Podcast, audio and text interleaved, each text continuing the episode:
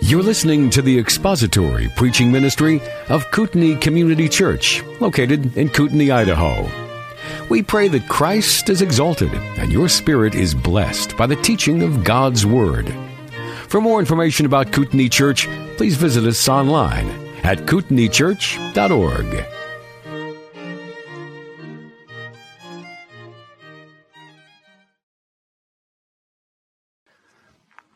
Well, we're going to take a look this morning. Uh, I'm going to introduce the book of 1 Samuel in the Old Testament. So, if you wouldn't mind turning there, I want to give you a little bit of the introduction to these books of 1st as well as 2nd Samuel. I've decided to do an exposition of both rather than starting in 2nd Samuel. So we will do an introduction to both of these books. the history of Israel, viewed as the theocracy or the kingdom of God, consists of three periods. First, under the guidance of the prophets, from Moses to Samuel. Second, was that of the rule of kings. That would be from King Saul to the Babylonian captivity. And under the third period is under the reign of the high priest, from Ezra to the birth of our Lord Jesus Christ. So the theology passed through its full development in all stages when he came, to whom all pointed that is, the Lord Jesus Christ, prophet, king, and high priest of God. The connecting link between the guidance of the prophets and the rule of kings was Samuel, who realized the mission also of the judges, and whom the divinely, as he was also divinely to appoint and inaugurate the new institution, excuse me, the new institution of royalty. That is, he was going to appoint a king over Israel. There's in these two marvelous books, 1 Samuel and 2 Samuel, the historical narrative of the history of Israel, which from the prophet Samuel, as he began forth in the introduction, of the matriarchs during the period of kings who ruled and reigned over Israel. These two books, which were divided from one book to show in great detail the events of the lives of Samuel, Saul, and David, which brought forth with more detail than perhaps any other historical book during that period. This morning we're going to begin with just an introduction of 1st and 2nd Samuel. They were considered as one book in the early Hebrew manuscripts. They weren't divided. The division came later on through the Alexandrian translators when they translated from the original Hebrew to the Greek versions which referred to as the Septuagint. This adopted also in the Vulgate, as well as other versions. But in the 16th century, it was introduced to our editions of the Hebrew Bible itself. The books of Samuel contained history of the kingdom of God in Israel from the termination of the age of judges to the close and reign of King David and includes a period of about 125 years of span from 1 Samuel through the end of 2 Samuel, from about 1140 to 1015 BC. Those are the years that these books cover.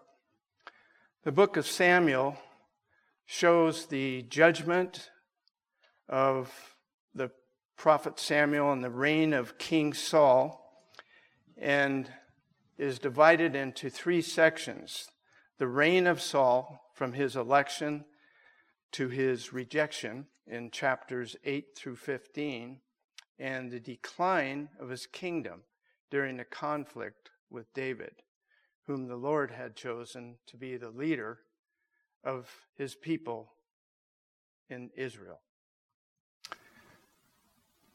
And then the aspect of David being chosen in the chapters 16 through 31, and the renewal of the kingdom of God, uh, which was disorganized and without any kind of leadership with the prophet Samuel. So the Jewish tradition ascribed the writing of the book to Samuel. However, the prophet Samuel himself um, did not write this book. They, uh, they tried to also ascribe it to Samuel, Nathan, and Gad, and this was done based upon 1 Chronicles 29 29. It says this Now the acts of King David, from the first to the last, are written in the Chronicles of Samuel the seer, in the chronicles of Nathan the prophet, and in the chronicles of Gad the seer. Now, prophet and seer during this period were both synonymous terms in the Hebrew, referring to the prophetic office. So it wasn't like a seer, uh, one who was calling up demons to try to answer questions for people, the work of satanic work. This is talking about prophets in the Old Testament. The books of Samuel were written during the period, as I mentioned, 11, between 11th BC. However, First and Second Kings, as well as some of the literary clues in the text, uh, mention the length of David's reign in 2 Samuel. David was about 30 years old when he became king, and he reigned for 40 years. The first readers that finished the first and second Samuel books were Jews living either in the 6th or 5th century BC. These were the people who actually received the works of 1st and 2nd Samuel. They were concerned about putting their nation back together again following the destruction of Jerusalem by Babylon. They were also interested in tracing out the historical roots and the theological and political issues that had affected their lives. The majority of the events which are recorded in 1 Samuel and 2 Samuel, took place somewhere in the vicinity of the central highlands in the land of Israel. The nation of Israel was largely concentrated in an area that ran about 90 miles from the hill country of Ephraim, in the north hill country of Judah, in the south, and between 15 and 30 miles east and west. This is the geographical location, which you can see in the back of your Bible and looking these locations up. The major cities in 1st and 2nd Samuel are located in the central highlands. Shiloh was the residence of Eli, and the tabernacle, Ramah, was the birthplace of David. Hebron was the capital when David ruled over Judah, and Jerusalem was considered the city of David. During the period of Judges, the Hebrew tribal groups had settled in their territories. Everyone shared their land and resources. And uh, there was really no central government. There was no one ruling or leading them. This was a shortcoming because it became evident when the Philistines developed into a powerful force and threatened to drive Israel from their lands, uh, finally, the elders and tribes approached Samuel and they asked him to appoint a king to become their leader. In 1 Samuel 8 5, it says this And they said to him, Behold, you have grown old, and your sons do not walk in your ways. Now appoint a king for us to judge us like all the other nations. Now, at this point in time, as we look at Samuel, gone astray and they'd left and tried to seek out wealth. That was their pursuit in life.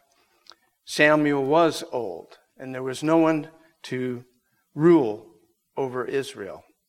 So the process of moving from the old established form of government to a new organized government led by a king really disappointed Samuel.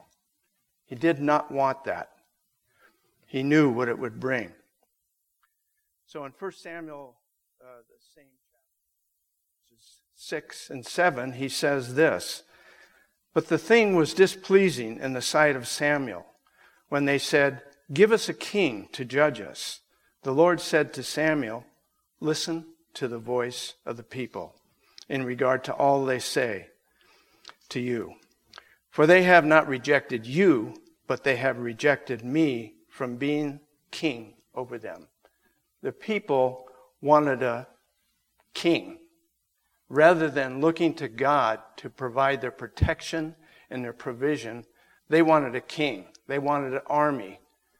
So God said, They didn't really reject you, Samuel. They rejected me. So God said, Go ahead.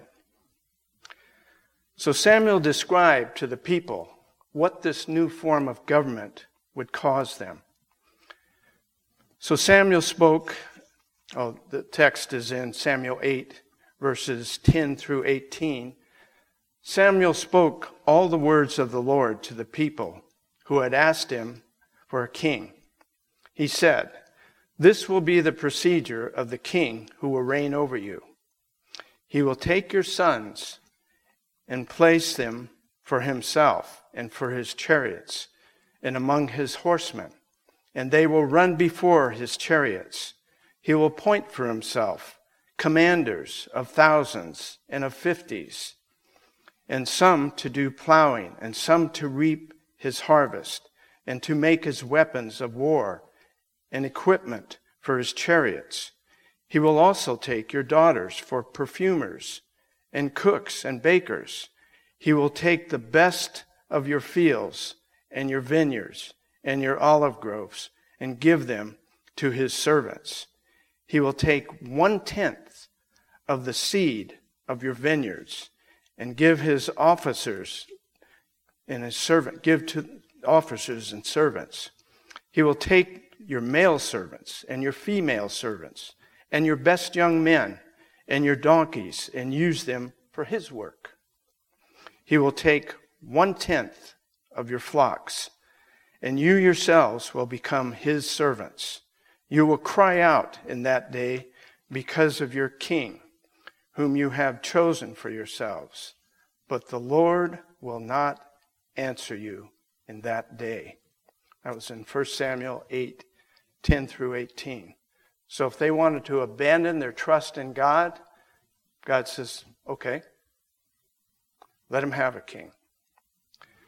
So the books of 1st and 2nd Samuel describe this transition under Saul and the eventual emergence of David as a ruler and a united Israel and establishment of David's dynasty. So the purpose of this 1st and Samuel books, why were they written? The first of the books, the 1st and 2nd Samuel books, which is just Samuel in the Hebrew, were to serve several different functions. First, and most importantly, they were intended to be used for the Jewish religious community. as Holy Scripture. They knew that these would be considered God's Word, and they was God's Word. This as completely as authoritative and trustworthy Word of God, providing guidance and encouragement to the hearers. As Scripture, they reinforce the teachings also of the Torah by providing historical examples of both obedience and disobedience of God's law. So, the Torah, we all know what the Torah is, right? Okay. First five books of the Bible, which we refer to also as the Pentateuch. So, at the same time,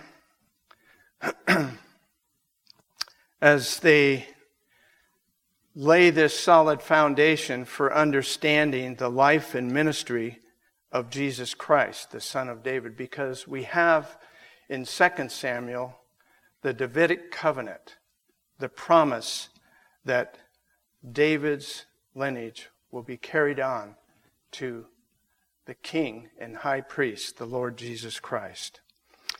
So they function as history. They describe Israel's transition to a monarch- monarchical, excuse me, towards kings leading their government and provide information about Israel's last two judges and first two kings. These events took place over a period of three centuries, the late 12th century BC to the early 10th BC. These books supply details about the religious history of Israel, including significant information about worship centers, priestly leaders, and the sacred Ark of the Covenant. One other purpose for writing these books of Samuel was to defend certain leading figures in the Israelite monarchy against the charges that were made against them. Three conventional situations arose during David's lifetime. Each of them needed an accounting. The first was the displacement of Saul's family, his whole family line, by David's rule as king over Israel. The second was Solomon's rise to kingship, even though he wasn't next in line to be king of Israel. Third, Abiathar, who lost the role as a leader in Israel worship. He was one who was a high priest descendant, and he was removed from that role. So these two historical books provide a justification for each of those and the outcomes of Israel's history as we look at that. So, the structure and style of these books, the narratives in 1st and 2nd Samuel are of three persons Samuel, from 1 Samuel chapter 1 through 7, Saul, 1 Samuel 8 through 14, and David, 1 Samuel 15 through 2 Samuel 20. The materials in these narratives are normally presented in chronological order. The final chapters, however, in 2 Samuel 21 1 through 24, verse 25, provides materials which illustrate David's roles and his relationship with God. These materials are in the form of narrative, and they list, as well as poetry, related things to David's life. They're taken from various points in David's life and are not a part of the chronological scheme of the earlier portions of the book. It gets a little complicated. But what he's saying is some of the writings in 2 Samuel include some of David's poetry not necessarily the chronological history narrative in a chronological manner. so it doesn't have that order when it's interrupted by the writings of David. So the messages given through these two books are similar to other prophets and their writings, but they're not written to inject any new theology. Instead, they were written to reiterate and clarify the theological truths of the Torah. There are several important concepts that were brought forth in these books, and I listed four of them. First one, the need for obedience to God. That was a key point in these books. The second one, a divine covenant is established for the benefit of God's people, his provision and leadership for Israel through the family line of David. Third, the presence of God among his people. This is especially made clear with its connection with the Ark of the Covenant and as God was with David. And the fourth is the relationship that exists between the possession of the land of Israel and the people's obedience to God. when Israel sinned, God would lift up enemies to control portions of Israel. So when they failed to obey God, God used other nations to punish them. Also, David himself was forced to leave Israel for a period of time as a consequence of his sin with Bathsheba. So the books of 1st and 2nd Samuel give a great encouragement as well as instruction to how to live our lives in wholehearted obedience to God and the grievous consequence of sin when we fail to do so, when we sin against God. So these things are all pointed out in these two books in a form of narrative, and yet it's so instructive as to how God worked through the nation of Israel and how he punished them and then rewarded them as well. These two books give us a clear picture of the grievous consequence of sin. David's oldest son, Amnon, would have been in line to succeed his father as king over Israel. But because of Amnon's sinful act against Tamar, he is assassinated by his brother Absalom. This caused Absalom to be exiled as well. So the consequence of these sins altered the ruling powers in Israel. 2 Samuel continues the biblical account of David, one of the scripture's greatest figures. The David of 2 Samuel is different, however, than he, the one in 1 Samuel. In the second volume of Samuel, we find sin working in the foundation of the Israelites' kingship. That is, in the very heart of David. This is what transpired in the second book of Samuel. With all the excitement of 1 Samuel, the second book illustrates the discouraging fall that is equally instructive for all believers.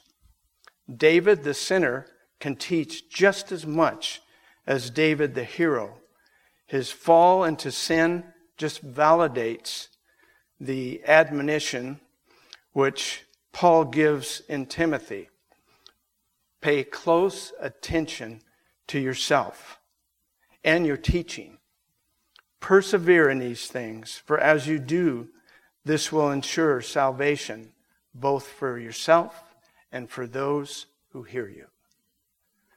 David also illustrates through his repentance, the principle that was given by the Apostle Peter. In 1 Peter 5 6, Peter says this Therefore, humble yourselves under the mighty hand of God, that he may exalt you at the proper time, casting all your anxiety upon him, because he cares for you. Before David's fall into sin, the narrative of David's triumphs are given in chapters 1 through 9, which shows the fruit of the faith filled life directed by God. The final culmination of David's rule is vitally important. In the seventh chapter, in which we read of God's covenant with David, this is referred to as the Davidic covenant. This covenant with David reveals his eternal kingship, which comes out of the line of David.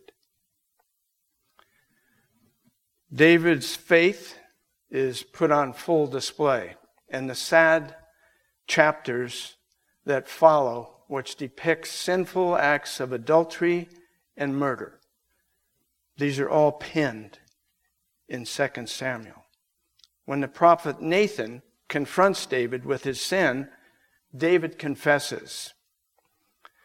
As a result of his sin, God punished him by telling him he was going to lose the child he bore through Bathsheba.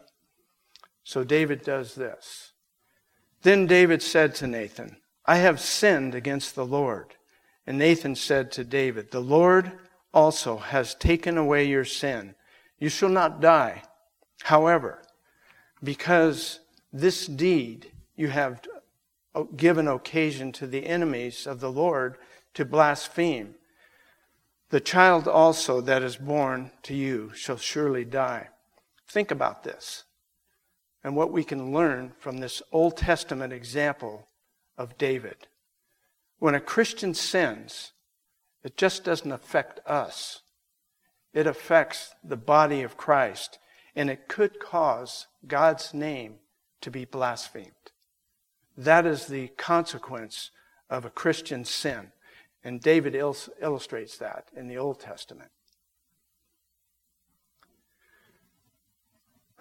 when the son from his union with Bathsheba dies, David's faith provides encouragement to many Christians and also to parents who have suffered the loss of an infant. He says this, but now he has died. Why should I fast? He had been fasting for seven days and praying and petitioning God to save that child. The child died. And he says, Can I bring him back again? I will go to him, but he will not return to me. So that is one of the supportive texts for showing that when an infant dies, he will be with the Lord. This verse gives believers confidence, and there is a future reunion after death, which includes the infants of those who were taken. The presence of God's grace following his sin and subsequent repentance are parallel truths given to us in the book of Romans. Paul says this in chapter 5 The law came so that transgression would increase, but where sin increased, grace abounded all the more, so that as sin reigned in death, even so grace would reign through righteousness to eternal life through Jesus Christ our Lord. So as we enter this age of grace, we have the understanding that our sin is grievous to God. And yet, when we repent and confess our sins, God's grace and forgiveness takes that sin.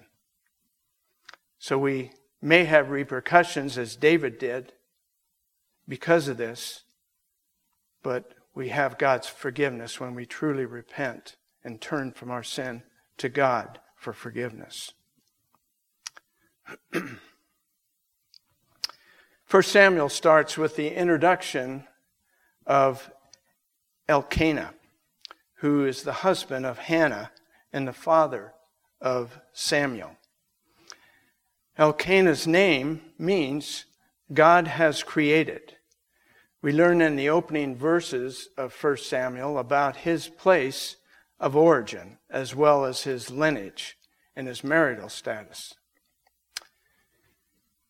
He was from Ramathaim, Zophim, two words, which is the hill country of Ephraim.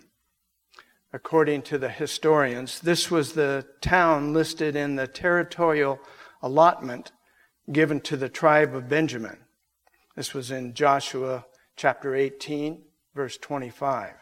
Other scholars suggest that Ramathaim is the same as Arimathea in the New Testament. The actual location, however, of Ramathaim or Ramathaim is not known. So even though there's speculations, historians said we cannot really know where this area actually existed. So Elkanah reveals something else that's very important about his heritage. Verse 1. And let's look at it.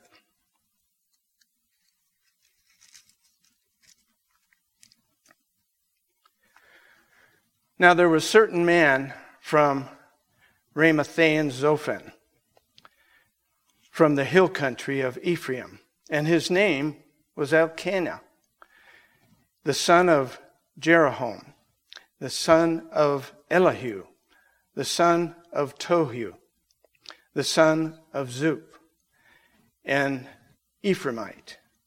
He had two wives. The name of one was Hannah, and the name of the other, Peninnah. And it's actually pronounced Pina. Peninnah had children, but Hannah had none. Now, this man would go up from his city yearly to worship and to sacrifice to the Lord of hosts in Shiloh. And the two sons of Eli, Hophni and Phinehas, were priests to the Lord there. When the day came for Elkanah to sacrifice, he would give portions of to Pina, his wife, and to all his sons and her daughters. But to Hannah he would give a double portion, for he loved Hannah, but the Lord had closed her womb. So as we look at this, we see a couple of things. One is that Elkanah had two wives. So as we think of this, in this book, as well as God's future dealings with Israel, there are some significant statements. First, the two wives one Hannah, which means gracious, and one Peninnah, which means pearl. Since Hannah is named first in this book, it was probably his first wife. And also, Peninnah had children, but Hannah was barren. When a wife did not have the ability to produce an heir, it was serious in this Near Eastern society. An heir had to be provided for the family not only provided for the preservation of the father's estate within the family unit and also the tribe, in addition, it would provide for the mother after the death of the father so the children could take care of the mother. we might ask, well, why did Elkanah take a wife? This may be the case of an individual took a wife who apparently turned out to be infertile. Desiring an heir and perhaps lacking faith, the individual might take a second wife. We see accounts of this in Scripture, and I'll refer to those. But there was another book, a secular historian wrote this The ancient code of Hammurabi contains four laws pertaining to taking of a second wife in the event the first was unable to produce an heir for that family. So, this was a secular book just reflecting on a historical uh, practice of having more than one wife when the first wife was unable to be produce a child.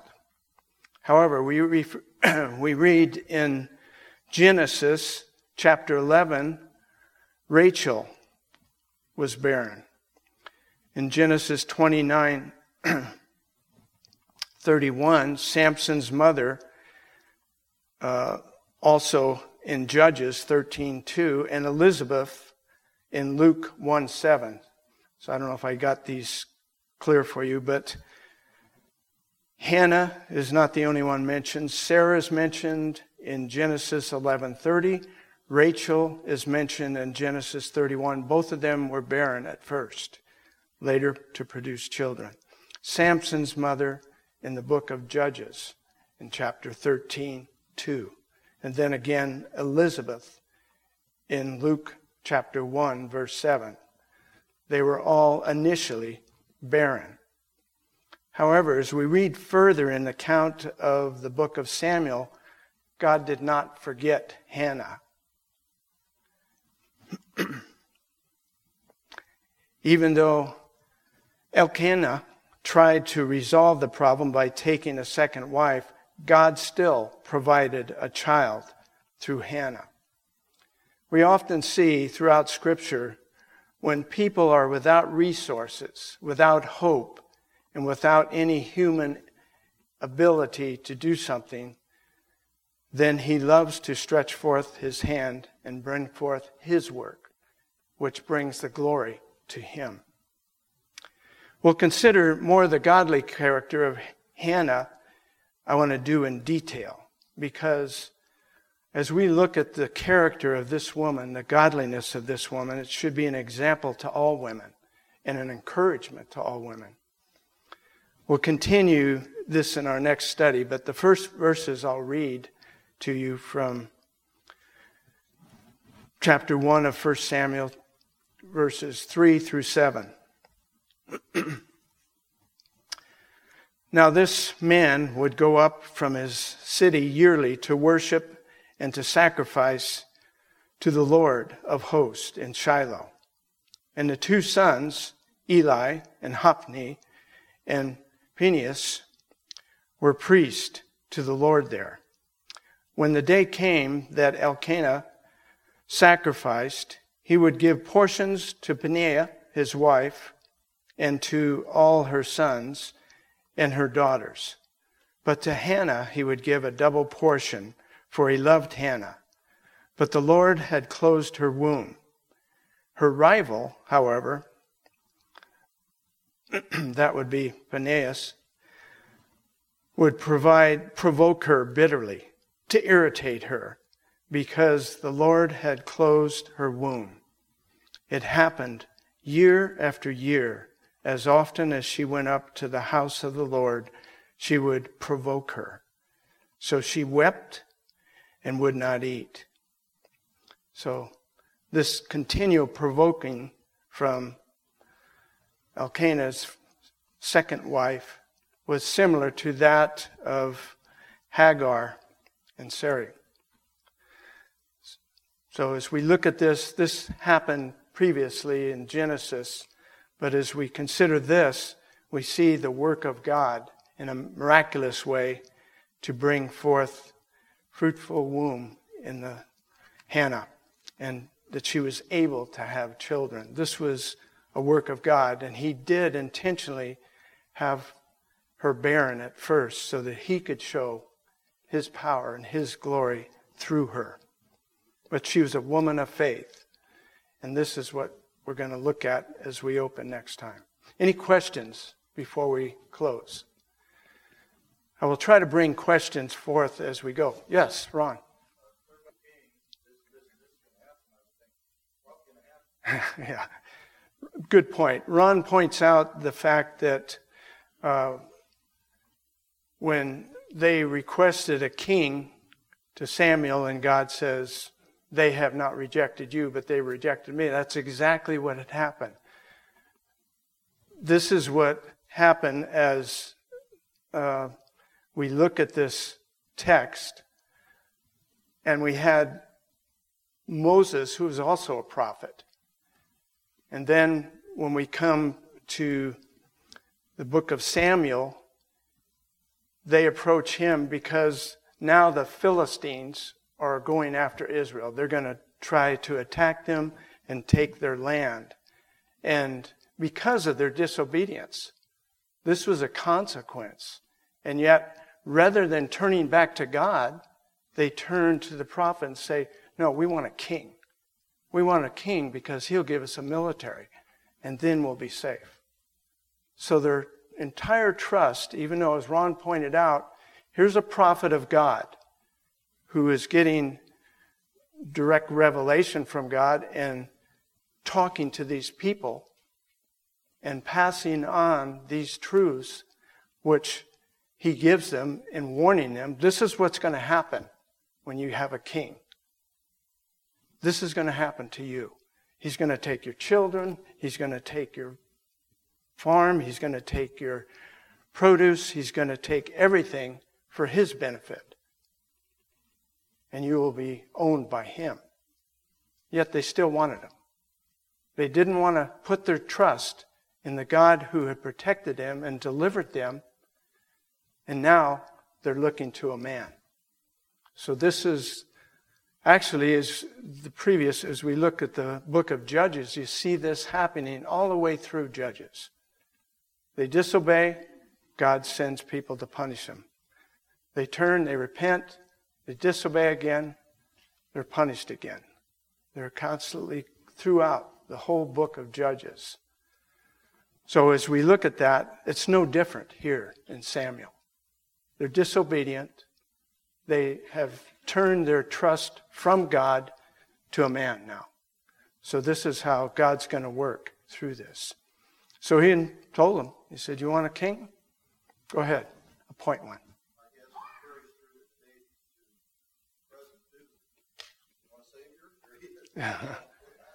yeah, good point. We, Ron said that taking it to today in an application, we, people look for a king and put their trust in a king, but they don't trust the Creator God who provided salvation for those who turn to Him in Christ Jesus. So, the nature of man hasn't changed. There's nothing new under the sun. Yes, Peter. You said something earlier help rather than waiting on the Lord. Good.